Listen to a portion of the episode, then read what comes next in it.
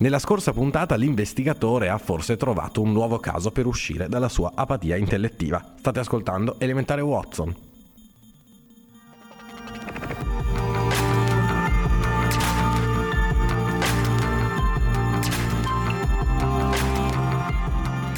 La signora Molson eh, spiega che il padre della ragazza, ufficiale dell'esercito britannico, è scomparso appena tornato dall'India circa dieci anni fa e a lei da qualche anno e sempre nello stesso giorno vengono consegnate perle preziosissime da un anonimo benefattore.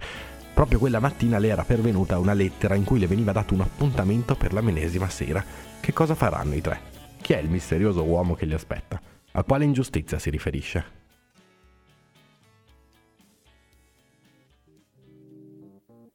Capitolo secondo. Ci viene esposto il caso.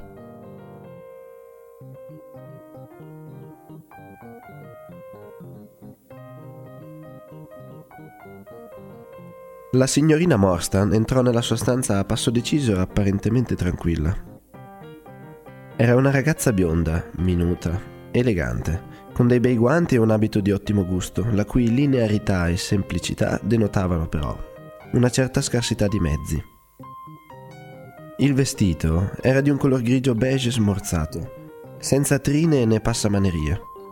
Sui capelli portava un minuscolo turbante della stessa tinta smorta, con appena un accenno di una piuma bianca da un lato. Il suo viso, dai tratti non particolarmente regolari e dalla carnagione non particolarmente bella, aveva però un'espressione dolce e amabile, e i grandi occhi azzurri avevano uno sguardo straordinariamente limpido e comprensivo. Nella mia esperienza di esemplari femminili di molte nazioni e di tre continenti, non avevo mai visto un volto che rivelasse più chiaramente del suo una natura raffinata e sensibile. Non potei fare a meno di notare che, mentre si accomodava sulla sedia che Sherlock Holmes aveva spostato per lei, le tremavano le labbra e le mani e rivelava tutti i segni di una profonda agitazione interiore.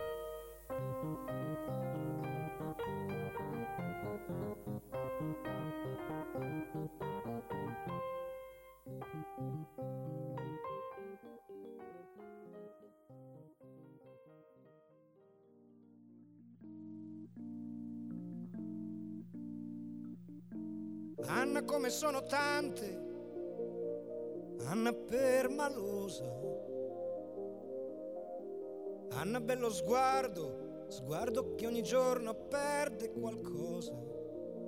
Se chiudi gli occhi lei lo sa, stella di periferia, Anna con le amiche, Anna che vorrebbe andar via.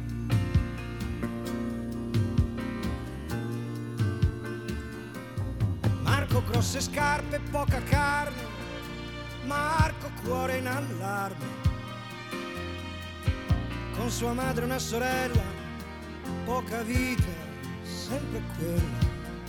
Se chiude gli occhi lui lo sa.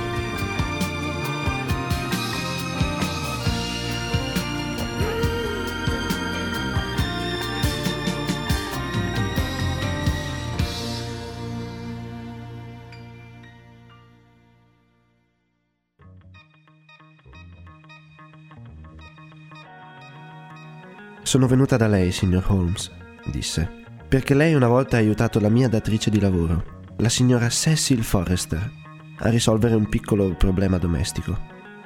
La signora Forrester è rimasta molto colpita dalla sua cortesia e dalla sua abilità. Signora Cecil Forrester, ripeté pensieroso. Credo, infatti, di averle reso un piccolo servigio ma per quanto io ricordi si trattava di un caso molto semplice. Secondo la signora non lo era. Comunque non potrà certo dire lo stesso del mio. Non riesco infatti a immaginare niente di più strano, più inesplicabile della situazione in cui mi trovo. Holmes si stropicciò le mani mentre gli brillavano gli occhi. Si chinò in avanti con un'espressione di intensa concentrazione sui lineamenti regolari e aquilini. Mi esponga al caso, disse in tono sbrigativo e professionale. Mi sentivo in una posizione imbarazzante. Sono certo che vorrete scusarmi. dissi alzandomi. Con mia sorpresa, la ragazza alzò la mano guantata a trattenermi. Se il suo amico sarà tanto gentile da rimanere, disse, potrebbe essermi di grandissima utilità. Mi sedetti di nuovo. In breve, riprese, questi sono i fatti. Mio padre, ufficiale in un reggimento indiano, mi mandò a casa quando ero ancora una bambina. Mia madre era morta e non avevo parenti di sorta in Inghilterra. In ogni caso, fui sistemato in un confortevole pensionato di Edimburgo, dove rimasi fino ai 17 anni. Nel 1878 mio padre, che era capitano superiore del suo reggimento, ebbe un congedo di un anno e venne a casa mi telegrafò da Londra per dirmi che era arrivato sano e salvo e chiedendomi di raggiungerlo subito al Langham Hotel, dove, mi diceva, aveva preso alloggio. Per quanto ricordo, il suo messaggio era tenero e affettuoso. Arrivata a Londra, mi recai al Langham, dove mi dissero che il capitano Morstan alloggiava effettivamente da loro, ma che era uscito la sera prima e non era rientrato in albergo. Lo aspettai tutto il giorno, ma invano. La sera, dietro consiglio del direttore dell'albergo, mi misi in contatto con la polizia e il mattino seguente mettemmo un'inserzione su tutti i giornali. Ma le nostre indagini non ebbero alcun risultato e da quel giorno non si è saputo più nulla del mio sfortunato padre. Era tornato a casa col cuore pieno di speranza per trovare un po' di pace, un po' di conforto. Si portò la mano alla gola terminando la frase con un singhiozzo soffocato. La data? chiese Holmes aprendo il suo taccuino. È scomparso il 3 dicembre del 1878, quasi dieci anni fa. Il suo bagaglio rimase nell'albergo. Non conteneva niente che potesse fornire un indizio. Dei capi di vestiario, dei libri, e un gran numero di souvenir tipici delle isole Andaman. Là appunto era stato uno degli ufficiali preposti alle guardie carcerarie. Aveva amici in città? Per quanto ci risulta, solo uno. Il maggiore sciolto del suo stesso reggimento, il 34 Fanteria di Bombay. Il maggiore si era congedato poco tempo prima e viveva ad Upper Northwood.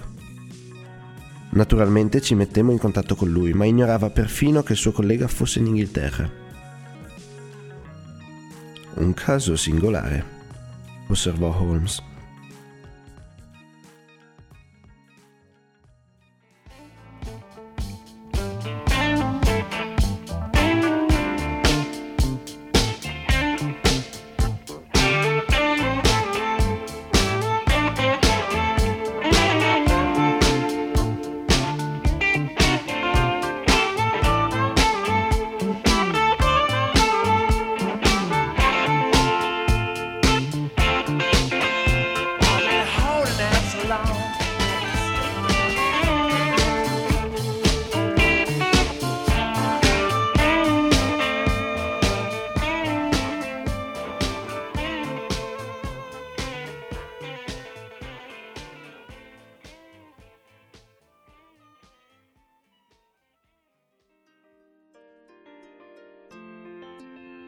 Ancora detto la cosa più strana. Circa sei anni fa, per essere precisi il 4 maggio 1882, apparve sul Times un'inserzione sulla quale si chiedeva l'indirizzo della signorina Mary Morstan, asserendo che sarebbe stato a suo vantaggio farsi viva. Non c'era né nome né indirizzo. A quell'epoca ero appena rientrata nella famiglia della signora Cecil Forrester in qualità di governante. Dietro il suo consiglio pubblicai il mio indirizzo nella colonna degli annunci. Dietro il suo consiglio pubblicai il mio indirizzo nella colonna degli annunci. Lo stesso giorno arrivò per posta una piccola scatola di cartone, indirizzata a me, che conteneva una grossa e splendida perla. Ma non c'era accluso nessun biglietto. Da allora ogni anno, in quello stesso giorno, mi arrivava una scatola analoga, contenente un'analoga perla senza che ci fosse mai traccia del mittente. Un esperto ha dichiarato che si tratta di perle molto rare e di notevole valore. Può vedere lei stesso che sono molto belle. Aprì una scatola piatta e mi mostrò sei delle più belle perle che avessi mai visto. Il suo racconto è estremamente interessante, disse Sherlock Holmes. Le è poi successo qualcos'altro? Sì, e non più tardi di oggi. Ecco perché sono venuta da lei. Stamane ho ricevuto questa lettera che probabilmente vorrà leggere lei stesso. Grazie, disse Holmes. Anche la busta, per favore. Mm. Timbro postale Londra SW. Data 7 luglio. Mm. Impronta del pollice di un uomo nell'angolo. Probabilmente il postino. Carta della migliore qualità. Buste a 6 pensi il pacchetto. Una persona esigente in fatto di carta da lettere. E nessun indirizzo. Si trovi questa sera alle 7 accanto al terzo pilastro da sinistra fuori dal Liceum Theater. Se non si fida, porti due amici. Lei è una donna a cui è stato fatto un grosso torto e avrà giustizia. Non porti la polizia. Se la porterà, tutto sarà inutile. Un amico sconosciuto. Beh, è davvero un bel rebus. Cosa intende fare, signorina Morstan? Proprio questo sono venuta a chiederle. Allora ci andremo certamente, lei ed io. E sì, il dottor Watson è proprio la persona adatta. Il suo corrispondente dice due amici. Il dottore e io abbiamo già lavorato insieme. Ma accetterà di venire? chiese in un tono e un'espressione quasi supplichevoli. Sarò felice e onorato, risposi con calore, se potrò rendermi utile. Siete entrambi molto gentili, disse. Conduco una vita molto ritirata e non ho amici cui potrei rivolgermi. Immagino andrà bene se mi troverò qui alle sei? Non più tardi, rispose Holmes. C'è un'altra cosa però. La calligrafia di questo biglietto è la stessa dell'indirizzo sulle scatole con le perle? Le ho qui, rispose tirando fuori una mezza dozzina di pezzi di carta. Lei è senza dubbio una cliente modello. Ha l'intuizione giusta. Vediamo un po'. Stese le carte sul tavolo, volgendo rapidamente lo sguardo dall'una all'altra. Sono tutte grafie contraffatte, tranne che per la lettera, disse dopo un momento. Ma non c'è dubbio circa l'autore. Guardi come si ripete la E greca e osservi il ghirigoro finale della S. Sono tutte opere della stessa mano. Non vorrei suggerirle false speranze, signorina Morstan, ma c'è qualche rassomiglianza fra questa calligrafia e quella di suo padre? Non potrebbero essere più diverse. Prevedevo questa risposta. La aspettiamo allora alle sei. Mi consenta per favore di trattenere questi fogli di carta. Prima di quell'ora gli darò un'altra occhiata. Sono solamente le tre e mezza. Arrivederci dunque. Arrivederci, rispose la nostra visitatrice. E rivolgendoci un'occhiata luminosa e gentile, ripose la scatola delle perle e si affrettò ad uscire. Dalla finestra la osservai camminare a passo rapido lungo la strada fino a quando il piccolo turbante con la penna bianca non fu che un puntolino fra la folla. Una donna estremamente attraente, esclamai rivolto al mio compagno. Aveva riacceso la pipa e se ne stava sprofondato in poltrona, con gli occhi chiusi. Dice? rispose in tono annoiato. Non ci ho fatto caso. Lei è proprio un automa, una macchina calcolatrice esclamai. A volte lei non sembra nemmeno un essere umano. Ebbe un mite sorriso. È estremamente importante, disse. Non permettere che il nostro giudizio sia influenzato da sentimenti personali. Per me un cliente non è che un'unità, un fattore in un problema. L'emotività è nemica del raziocinio. Le assicuro che la donna più affascinante che io abbia mai conosciuto fu impiccata per aver avvelenato tre bambini allo scopo di incassarne l'assicurazione. E l'uomo più repellente di mia conoscenza è un filantropo che ha speso quasi un quarto di milione per i poveri di Londra. Ma in questo caso non faccio mai eccezioni. Un'eccezione contraddice la regola. Ha mai avuto occasione di studiare i caratteri di una persona attraverso la scrittura? Che ne pensa degli scarabocchi di questo individuo? È una calligrafia leggibile e regolare, risposi. Una persona pratica e con un carattere abbastanza forte. Holmes scosse il capo. Osservi le lettere lunghe, disse. Non superano il livello delle altre. Quella D potrebbe essere una A e quella L una E. Le persone con un carattere deciso tracciano sempre le lettere lunghe in maniera differenziata, per illeggibile che possa essere la loro calligrafia. C'è dell'incertezza nelle sue K e le sue maiuscole mancano di autostima. Ora esco, devo fare qualche controllo. Le consiglio questo libro, uno dei più interessanti mai scritti. Il martirio dell'uomo, di Winwood Reed. Sarò di ritorno fra un'ora.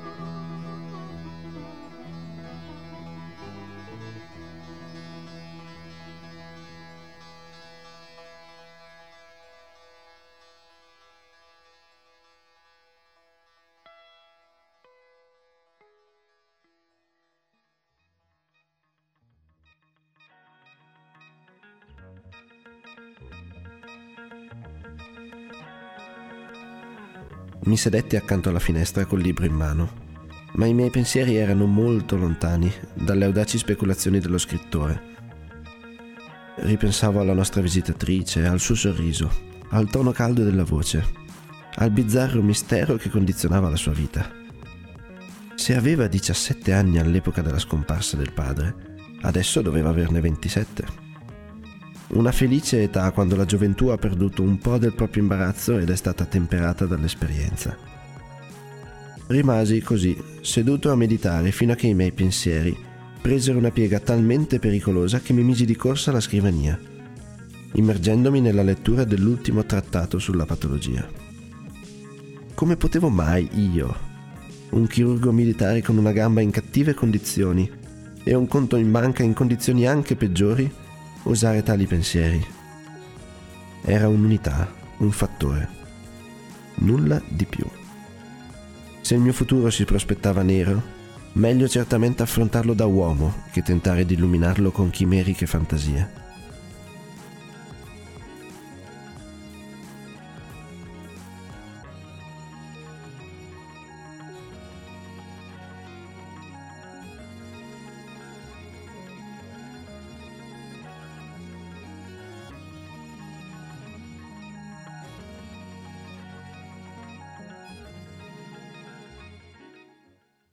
Capitolo terzo. Alla ricerca di una soluzione. Erano le cinque e mezza quando Holmes rientrò, brillante, pieno di energia e di ottimo umore, stato d'animo che, nel suo caso, si alternava a crisi della più nera depressione. Non c'è molto di misterioso in questa faccenda, disse prendendo la tazza di tè che gli avevo versato in base ai fatti non c'è che un'unica soluzione. Vuol dire che è già risolto il caso. Beh, sarebbe esagerato dirlo. Ho scoperto un elemento interessante, tutto qui. Ma è molto interessante. Consultando i numeri arretrati del Times sono venuto a sapere che il maggiore sciolto, di Upper Norwood, appartenente al 34 Fanteria di Bombay, è deceduto il 28 aprile 1882. Può darsi che io sia molto ottuso, Holmes, ma non capisco che significato abbia questo. No, mi sorprende. Allora, guardi la cosa in questo modo. Il capitano Morstan scompare. L'unica persona a Londra al quale sarebbe potuto andare a far visita è il maggiore sciolto. Il maggiore sciolto nega di aver saputo che il suo amico fosse a Londra. Quattro anni dopo Sciolto muore. A una settimana dalla sua morte, la figlia del capitano Morstan riceve un prezioso dono che si ripete anno dopo anno e culmina adesso in una lettera nella quale viene descritta come una donna che ha subito un torto. A quale torto si fa riferimento se non al fatto che è stata privata del padre? E perché i doni sono cominciati ad arrivare subito dopo la morte di Sciolto? Se non per il fatto che l'erede di quest'ultimo sa qualcosa di quella misteriosa sparizione e desidera indennizzarla? Lei ha un'altra teoria che possa spiegare i fatti? Ma è un indennizzo davvero strano e effettuato in maniera ancora più strana. E perché poi questo presunto erede dovrebbe scriverla adesso e non sei anni fa? E ancora, la lettera parla di renderle giustizia. Ma quale giustizia le si può rendere? Non si può certo supporre che il padre sia ancora vivo. E che lei sappia questa, nel suo caso, è la sola ingiustizia. Ci sono delle difficoltà, ci sono certamente delle difficoltà, rispose Sherlock Holmes pensieroso. Ma la nostra spedizione di questa sera le risolverà tutte. Ah, ecco una carrozza e dentro c'è la signorina Morstan. È pronto? Allora faremo meglio a scendere, perché siamo già un po' in ritardo. Presi il cappello e il mio bastone più pesante, ma osservai che Holmes aveva preso dal cassetto il suo revolver e se l'era messo in tasca. Ovviamente riteneva che il nostro incontro di quella sera avrebbe potuto presentare dei pericoli,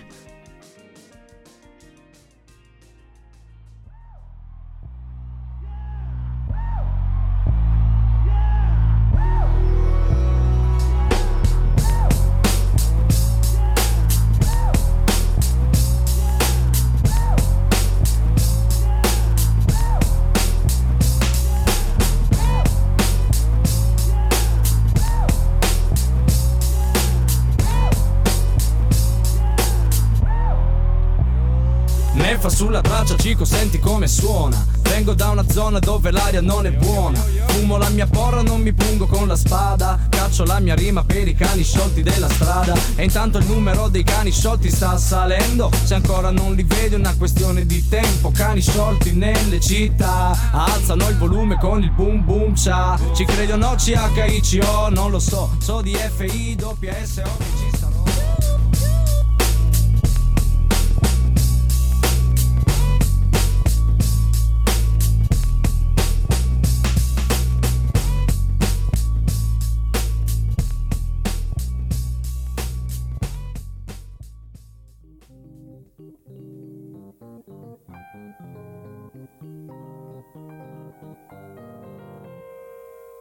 signorina Morstan era avvolta in un mantello scuro e il suo viso delicato e sensibile era composto ma pallido.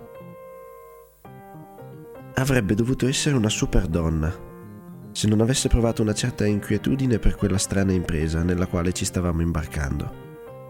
Ma il suo autocontrollo era perfetto e rispose prontamente alle poche ulteriori domande che Sherlock Holmes le pose.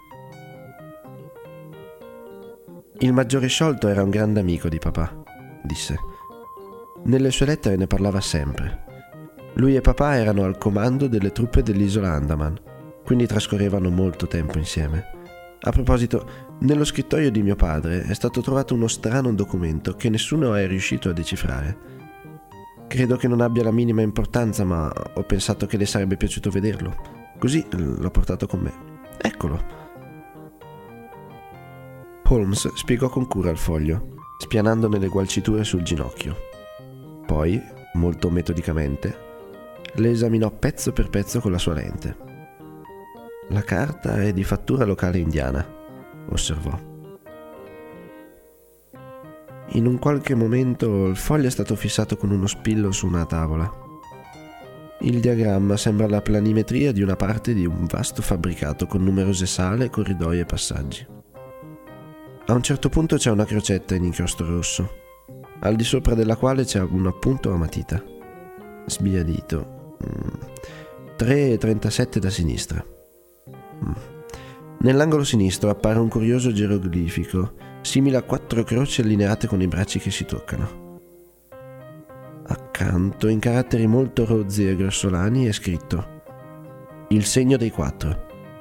Jonathan Small, Mohamed Singh, Abdullah Khan, Dost Akbar.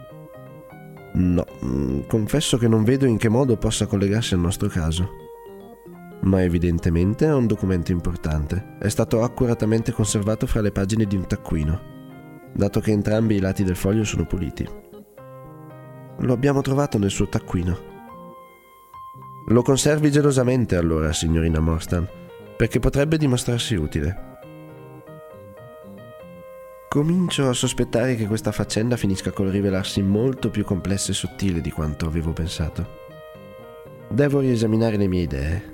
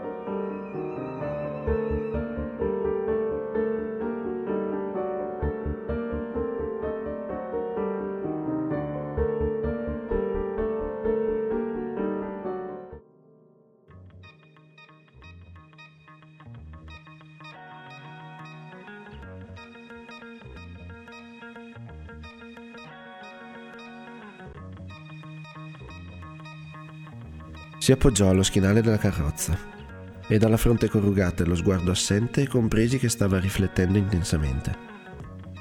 La signorina Morstan e io chiacchierammo a voce bassa circa la nostra spedizione e il suo possibile risultato, ma il nostro compagno mantenne il suo riservo impenetrabile fino alla fine del tragitto.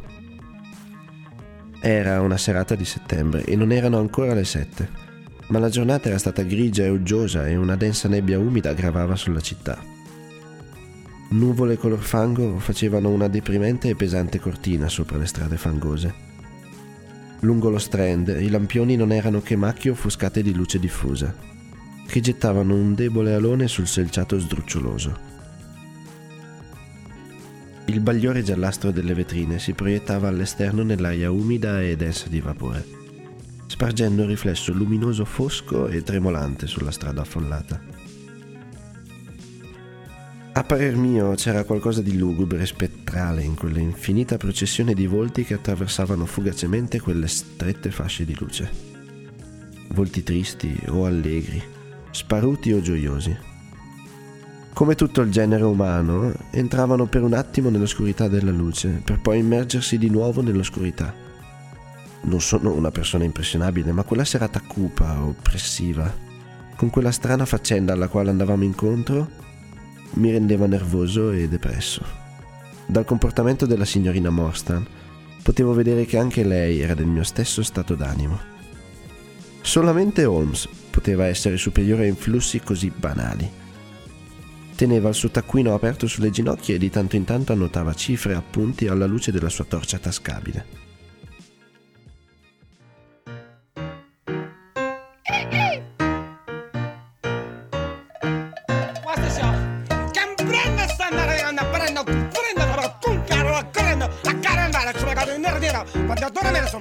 Senti, mama, uh, you understand that?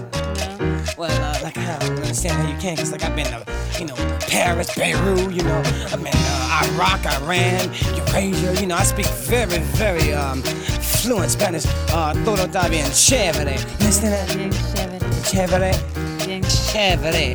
Is that right, mama? Yeah, cause I got my shaker.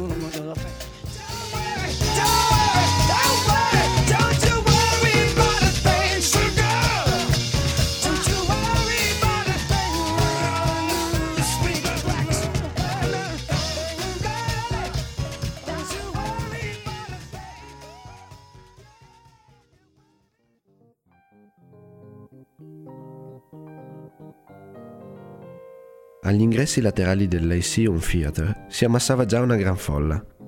Una serie ininterrotta di carrozze e calessi sfilava rumorosamente davanti all'entrata principale, scaricando il loro carico di signori in smoking e signori in brillantate avvolte negli scialli. Eravamo appena arrivati al terzo pilastro, luogo del nostro appuntamento, quando ci si accostò un ometto scuro, arzillo, vestito da cocchiere. Siete voi, signori, che accompagnano la signorina Morstan? chiese. Io sono la signorina Morstan e questi due signori sono miei amici, rispose la ragazza. L'ometto ci piantò in faccia un paio di occhi straordinariamente penetranti e indagatori. Vorrà scusarmi, signorina, disse con una certa caparbietà. Ma devo chiederle di darmi la sua parola che nessuno dei suoi due amici è un funzionario di polizia. Le do la mia parola, rispose. L'ometto emise un fischio acuto e uno scugnizzo ci condusse davanti una carrozza e aprì lo sportello. L'uomo che si era rivolto a noi salì in cassetta, mentre noi ci accomodavamo all'interno. Senza quasi darcene il tempo, il vetturino frustò il cavallo e ci trovammo lanciati a grande velocità attraverso le strade nebbiose. Era una strana situazione. Eravamo diretti a un luogo sconosciuto, per una missione sconosciuta. Eppure, o quell'invito era uno scherzo, ipotesi inconcepibile, o avevamo buoni motivi di ritenere che da quel nostro viaggio dipendessero questioni di estrema importanza. La signorina Morstan era decisa e controllata come sempre. Cercai di distrarla e confortarla, raccontandole le mie peripezie in Afghanistan, ma a dir la verità io stesso ero talmente agitato per la nostra situazione e incuriosito circa la nostra destinazione che i miei racconti risultarono piuttosto ingarbugliati. Ancora oggi sostiene che le riferì un commovente episodio di come un moschetto si fosse affacciato alla mia tenda nel cuore della notte e di come io avessi fatto fuoco con una tigre a due canne. All'inizio avevo una vaga idea della direzione in cui stavamo andando, ma ben presto, sia per la velocità della carrozza che per la nebbia e la mia scarsa familiarità con Londra, persi completamente l'orientamento. L'unica cosa che sapevo era che sembrava stessimo percorrendo un bel lungo tragitto. Sherlock Holmes, invece, impassibile come sempre, mormorava i vari nomi mentre la carrozza volava sull'acciottolato, attraverso le piazze e dentro e fuori da un dedalo di stradine. Rochester Row, disse. Questa è Vincent Square. Adesso siamo usciti sulla Vauxhall Bridge Road. A quanto pare ci stiamo dirigendo verso il Surrey. Già, è come pensavo. Ora siamo sul ponte. Potete scorgere il fiume. In effetti intravedemmo un tratto del Tamigi, con i fanali che si riflettevano sull'ampia distesa delle acque tranquille. Ma la nostra carrozza continuò la sua corsa e presto si inoltrò in un labirinto di stradine sul lato opposto. Walsworth Street, disse il mio compagno. Priory Road. Lark Hall Lane. Stockwell Place. Robert Street. Cold Harbor Lane. A quanto pare il nostro appuntamento ci porta in zone non proprio residenziali. In effetti, eravamo giunti in un quartiere discutibile e poco sicuro. Lunghe file di case di mattoni scure, intervallate unicamente dal bagliore dozzinale delle luci appariscenti dei pub all'angolo. Seguirono poi file di villette a due piani, ciascuna con un minuscolo giardino sul davanti, e poi ancora file interminabili di fabbricati nuovi, in mattone, i mostruosi tentacoli che la città gettava nella campagna. Finalmente la carrozza si arrestò davanti alla terza casa di un nuovo gruppo di fabbricati a schiera, tutti disabitati. Anche quello davanti al quale ci eravamo fermati era buio come gli altri, tranne che per un tenue bagliore alla finestra della cucina. Appena bussammo, però, la porta ci venne immediatamente aperta da un servo indù, paludato in un turbante giallo, vesti ampie e una fascia gialla alla cintura. C'era Qualcosa di incongruo in questa figura orientale, inquadrata nella porta di un alloggio suburbano di terz'ordine. Il sahib vi aspetta, disse. E mentre parlava, da qualche stanza interna si alzò una voce alta e stridula. Accompagnali da me, Kit Mutgar, disse. Accompagnali subito da me.